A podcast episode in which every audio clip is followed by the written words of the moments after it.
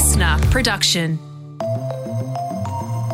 Hello, welcome to the briefing. It's Thursday, the 19th of August. I'm Tom Tilley, joined by Katrina Blowers. How are you doing, Katrina? Oh, I'm fabulous today. How are you? Yeah, not too bad. Um, wanted to do a bit of a, a request to our listeners. If you're a fan of the briefing, um, look, we've been going for about 18 months now, and it's it's been a lot of fun and it's going pretty well. But we'd love to get the word out about the podcast to more people. Yeah, so the best way to do that is you can jump on, rate, and review us just on that Apple app. So if you've got a moment, it will literally take just a second. We would love you to do that. Yeah, or you can also share one of your favourite briefing episodes on an Insta story or post um, where you're listening to the briefing on an Insta story and just share it with your friends that you're a listener of the briefing. Um, we would really love that. So, in today's episode, Australian soldiers tell us how they're feeling about what's happened in Kabul this week. You start to have this really dangerous identity crisis because that purpose and those values that you aligned yourself and committed yourself to wholeheartedly starts to be removed and starts to become clouded and starts to be revealed as not being the true and authentic purpose that inspired you to your own personal greatness with others. It's such a tough time for Aussie soldiers. That's Heston Russell. He's a special forces major who did four tours. 41 people lost their lives in combat and hundreds more took their own lives as a result of their service and the PTSD when they got back. So we'll find out what it's been like for them watching the pictures unfold in Afghanistan this week. First, here are all the big stories of today, starting with the latest from the effort to get people out of Afghanistan.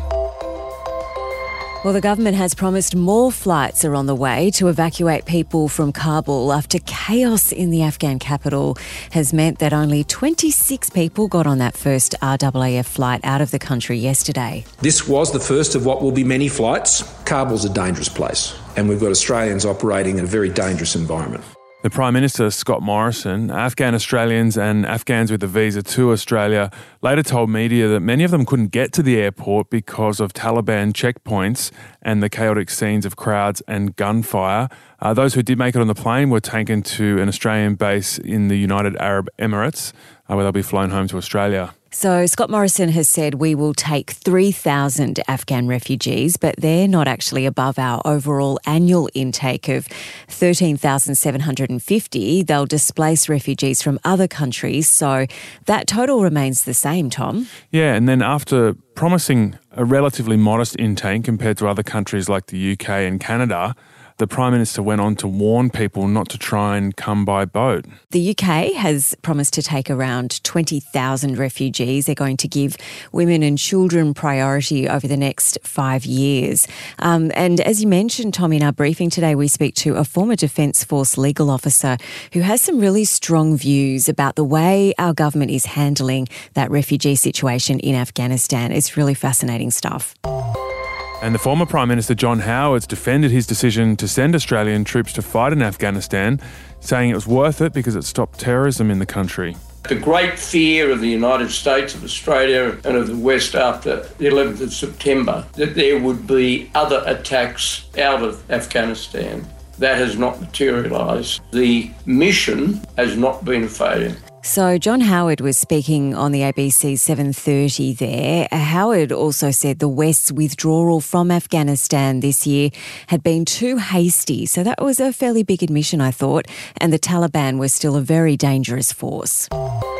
And the New South Wales government has defended its lockdown measures even after the state recorded 633 new cases yesterday. We know that our lockdown is extremely harsh. We have had and continue to have the right settings in place, but unfortunately, too many people continue to do the wrong thing. So that's the New South Wales Premier Gladys Berejiklian speaking there. Mm. My heart just sank, you know, when I saw those numbers come through. I'm in Queensland, but I just couldn't believe it. And I'm hearing that with this current rate of growth, some people are predicting that cases are tracking to hit 2,000 within just a few weeks. Well, we're not seeing any signs that they're going down, and everyone in Sydney is scratching their heads as to Yeah. how these case numbers keep growing um, so substantially, especially um, given 80 or 90% of them are in those LGAs, 12 of them have really strict measures. Um, mm. It's it's really hard to get your head around. Also, big fears in Western New South Wales. Uh, we spoke a little bit about this yesterday in towns from Dubbo and, and further west. Reports have come out that there was an Indigenous funeral in Wilcannia. Um, which was attended by more than 100 people. It's seen COVID transmission there, and there are fears that it may be a major seeding event. Meanwhile, in Victoria, authorities are urging anyone who employed a sex worker around St Kilda in recent days to get tested because a sex worker in that area has tested positive. So, sex work is actually not on the authorised uh, work list in Victoria, um, which mm. is not surprising. So, not sure what was happening there or if anyone will be getting fined for that. Uh, Victoria had 24 new cases yesterday 18 were in ISO, so means six weren't. Um, authorities are worried that COVID is spreading undetected in the south east of the city. Uh, with 15 mystery cases around St Kilda. We are exceptionally concerned about what we don't know yet in that area. There are clearly a number of chains of transmission that we do not yet have full pictures of. And that's the Victorian COVID testing commander, Jeroen Weimar. And the trial of R. Kelly is underway in New York. In an opening statement, a federal prosecutor said this is not a case about a celebrity who likes to party a lot. This case is about a predator. Yeah, so there's been a huge cloud hanging over the R&B star for, for years, decades now. Um, there was a Netflix documentary done about him most recently. He's accused of racketeering, sexual abuse of young girls, and bribery. He's repeatedly denied those charges, though. He actually could face several decades in prison if he's convicted. All right, right after this message, uh, Aussie soldiers respond to what's happened in Afghanistan.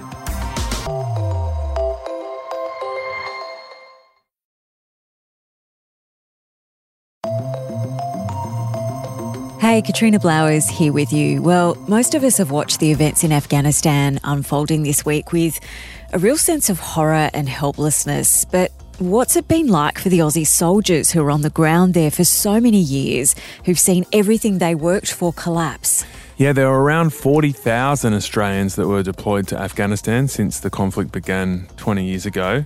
41 of them lost their lives in duty and at least 400 have died by suicide. Yeah, huge numbers. Some of those soldiers who've served and who watched their mates die over there have been outspoken in what they say is a shameful end to a cause they can no longer stand up and say they believe in, and they're worried it could lead to even more veteran suicides. Yeah, one of the most outspoken is Heston Russell. He's a retired major who served in Afghanistan with the 2nd Commando Regiment. He did four tours there, targeting the Taliban, targeting local terrorists, and destroying the heroin crops that provided so much of their funding.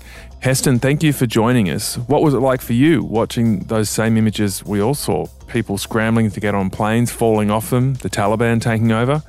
How did you feel? And where do you think this withdrawal went wrong? I have an absolute emotive response to that, like every person who has a heart and a soul does, particularly having been there on the ground. The Afghan people are not people to act with such despair. They are a hardened nation of generations of warfighting and conflict. And for them to be in, in such a level of despair is really heart wrenching and knowing that firsthand. And coupled with the fact that, like I've said a few times this week, you know, I have a, a sister, I have a mother, we all come from a mother. Um, knowing what those women are going back to and knowing that they are going back to that oppression that uh, was otherwise normal for them until we came and we gave them hope. If there's anything worse than not having hope, it's giving false hope. And where we went wrong with this is when we announced that we were going to be out by September 11. For all those, and I'm not meaning to suck eggs here, but touching on strategy, strategy is not a timeline. Saying you're going to be out by September 11 is not strategy, that's a timeline. Strategy then requires you to put in specific actions and outcomes along that timeline to make sure you are measuring your achievements with what's actually going on the ground.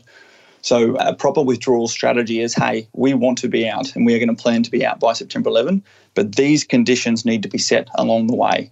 This is how we're going to get rid of all of our equipment, ammunition, ordnance that we're now seeing the Taliban more equipped, better equipped, and better facilitated with weaponry than when we first came there. This is the position the government of Afghanistan needs to be in. This is the strength of their security forces. We provided a timeline for the Taliban to provide their strategy, which they've implemented ahead of timeline.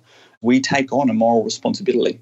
when we deploy Australian personnel to any theatre of war, and we take on an additional moral obligation to those who we recruit, train, pay um, to support us on the ground, like our interpreters, like our locally employed civilians, like our security contract staff, who should not still be there with us already having withdrawn our troops, should have been a part of our withdrawal strategy to get, as we do and as I had to do on every mission, every last person off the ground and onto those helicopters or onto those airplanes before you take that final step off that field of battle or off that patch of land before you uh, get yourself out of there. You were saying that um, to now be able to stand up and say that it was worth it is no longer something that you're capable of doing. You, you, wrote that in an opinion piece that was published in the Daily Telegraph this week. You've called it a shameful end. How do you kind of reconcile that? How do you, and how do you? What sort of conversations are you having with other veterans? It was worth it for those at the tactical and operational level, like myself, who got to see the modern day manifestation of the Anzac spirit in action by our servicemen and women there on the ground in combat, supporting each other, supporting the Afghan people. For those listening to really realise that uh, we are currently at the commencement of a Royal Commission into defence and veteran suicide. And this comes from generations worth of moral injury. And what you're seeing right now is moral trauma that causes that injury. And it comes from a place whereby we all sign up to serve. We sign up to serve our nation. And if that comes with deploying overseas, then that comes with what may. But in signing up to service, we are signing up to a blank check to whatever our country makes us and wants us to do because we believe in our country and we believe in those values that our country represents. And we start to then invest our identity in that. And particularly for so many of us that deployed to Afghanistan, Afghanistan essentially was the final initiation for so many of us into that complete identity that is someone in service because we got to experience combat. Uh, like myself, I got to lead my team in combat. I got to help save lives and take the fight to bullies. And I got to truly achieve that self actualization and complete realization of those Australian values that I still hold so true today. And so much of that was the best version of me in those circumstances. And when here and now we see um, what can only be described as un Australian actions like leaving those that worked with us behind by watching what we knew was coming unfold by watching this humanitarian disaster unfold in front of us and by watching our our leaders whose job it was to do their job while we did ours stand up and make statements um, and grandstand and beat their chests as opposed to understanding the actual emotion and what was going on on the ground and what is going on the ground that's when you start to have this really dangerous identity crisis because that purpose and those values that you aligned yourself and committed yourself to wholeheartedly starts to be removed and starts to become clouded and starts to be revealed as not being the true and authentic purpose that inspired you to your own personal greatness with others. Do you worry this will trigger more veteran suicides? I worry this triggers more mental health decline. This is triggering and this is trauma, and that's why we need to have these conversations now. I myself have been through my own suicidal ideation last year, and I know it comes from carrying too much of this internally.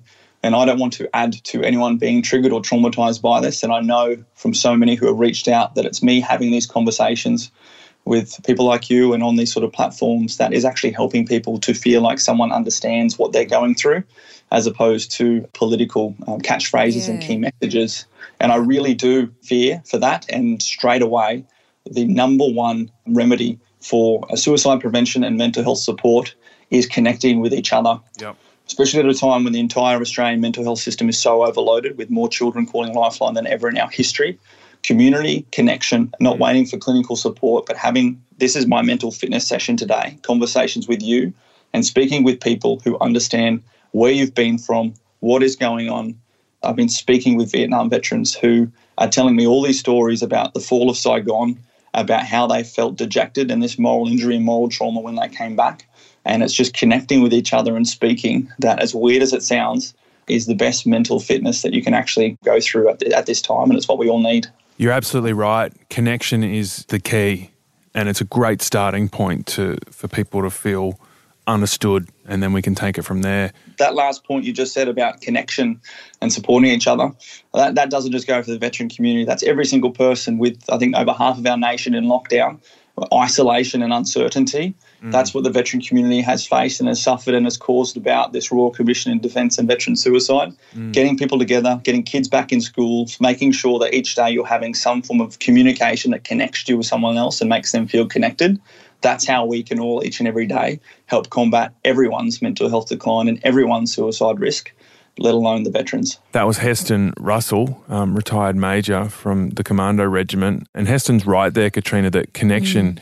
is the key to preventing suicide. It's actually core mm. to the Lifeline model. Um, so if that interview brought up any issues for you or anyone you know, the Lifeline number is 13 11 14. Another very live issue right now is what Australia is doing to extract and resettle around 700 Afghan interpreters and officials who worked alongside Aussie troops so closely and they're now on a Taliban kill list. Our PM, Scott Morrison, hasn't given any assurances Australia will help all of them. I want to talk openly to veterans that despite our best efforts, I know that support uh, won't reach all that it should. That comment from the Prime Minister has angered former Defence legal officer Glenn Kolomeitz. He's written directly to the Prime Minister about it. As a legal officer, Glenn did two rotations with the Special Operations Task Force. He worked in engaging local governors and managing Taliban prisoners, also providing legal advice, training, and support.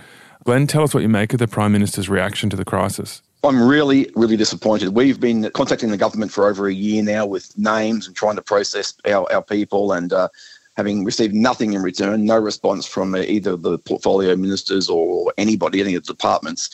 To hear that is really disappointing because um, we know where these people are. We have all of their information, their evidence. We were in contact with them. We have plans in place to get them to extraction points. So we we can do this, and we've been offering the government to, to help this. So that frustration boiled over to the point that at four o'clock this morning, I sent our list to the prime minister. So he now has our list of people, the names of each of our Afghans and their children and their wives, all 708 of them.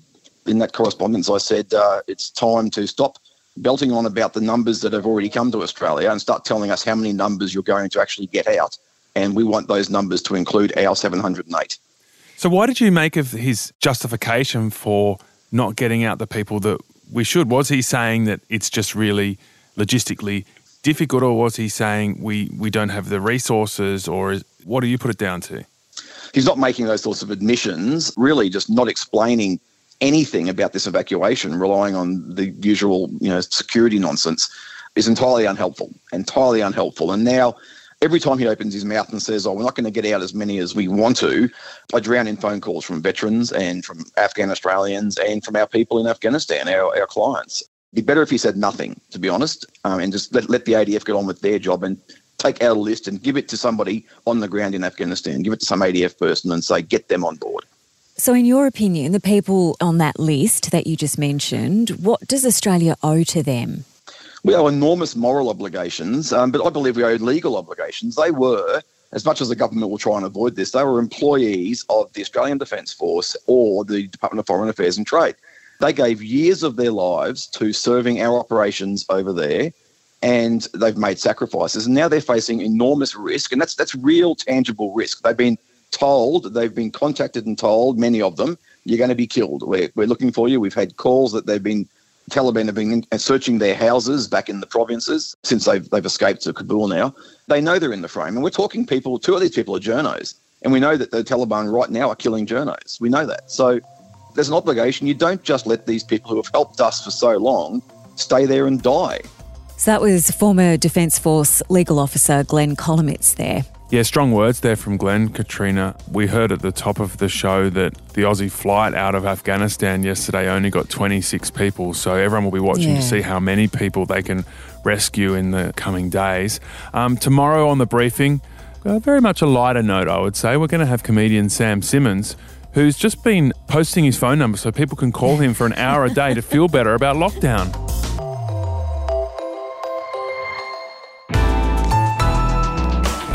Listener.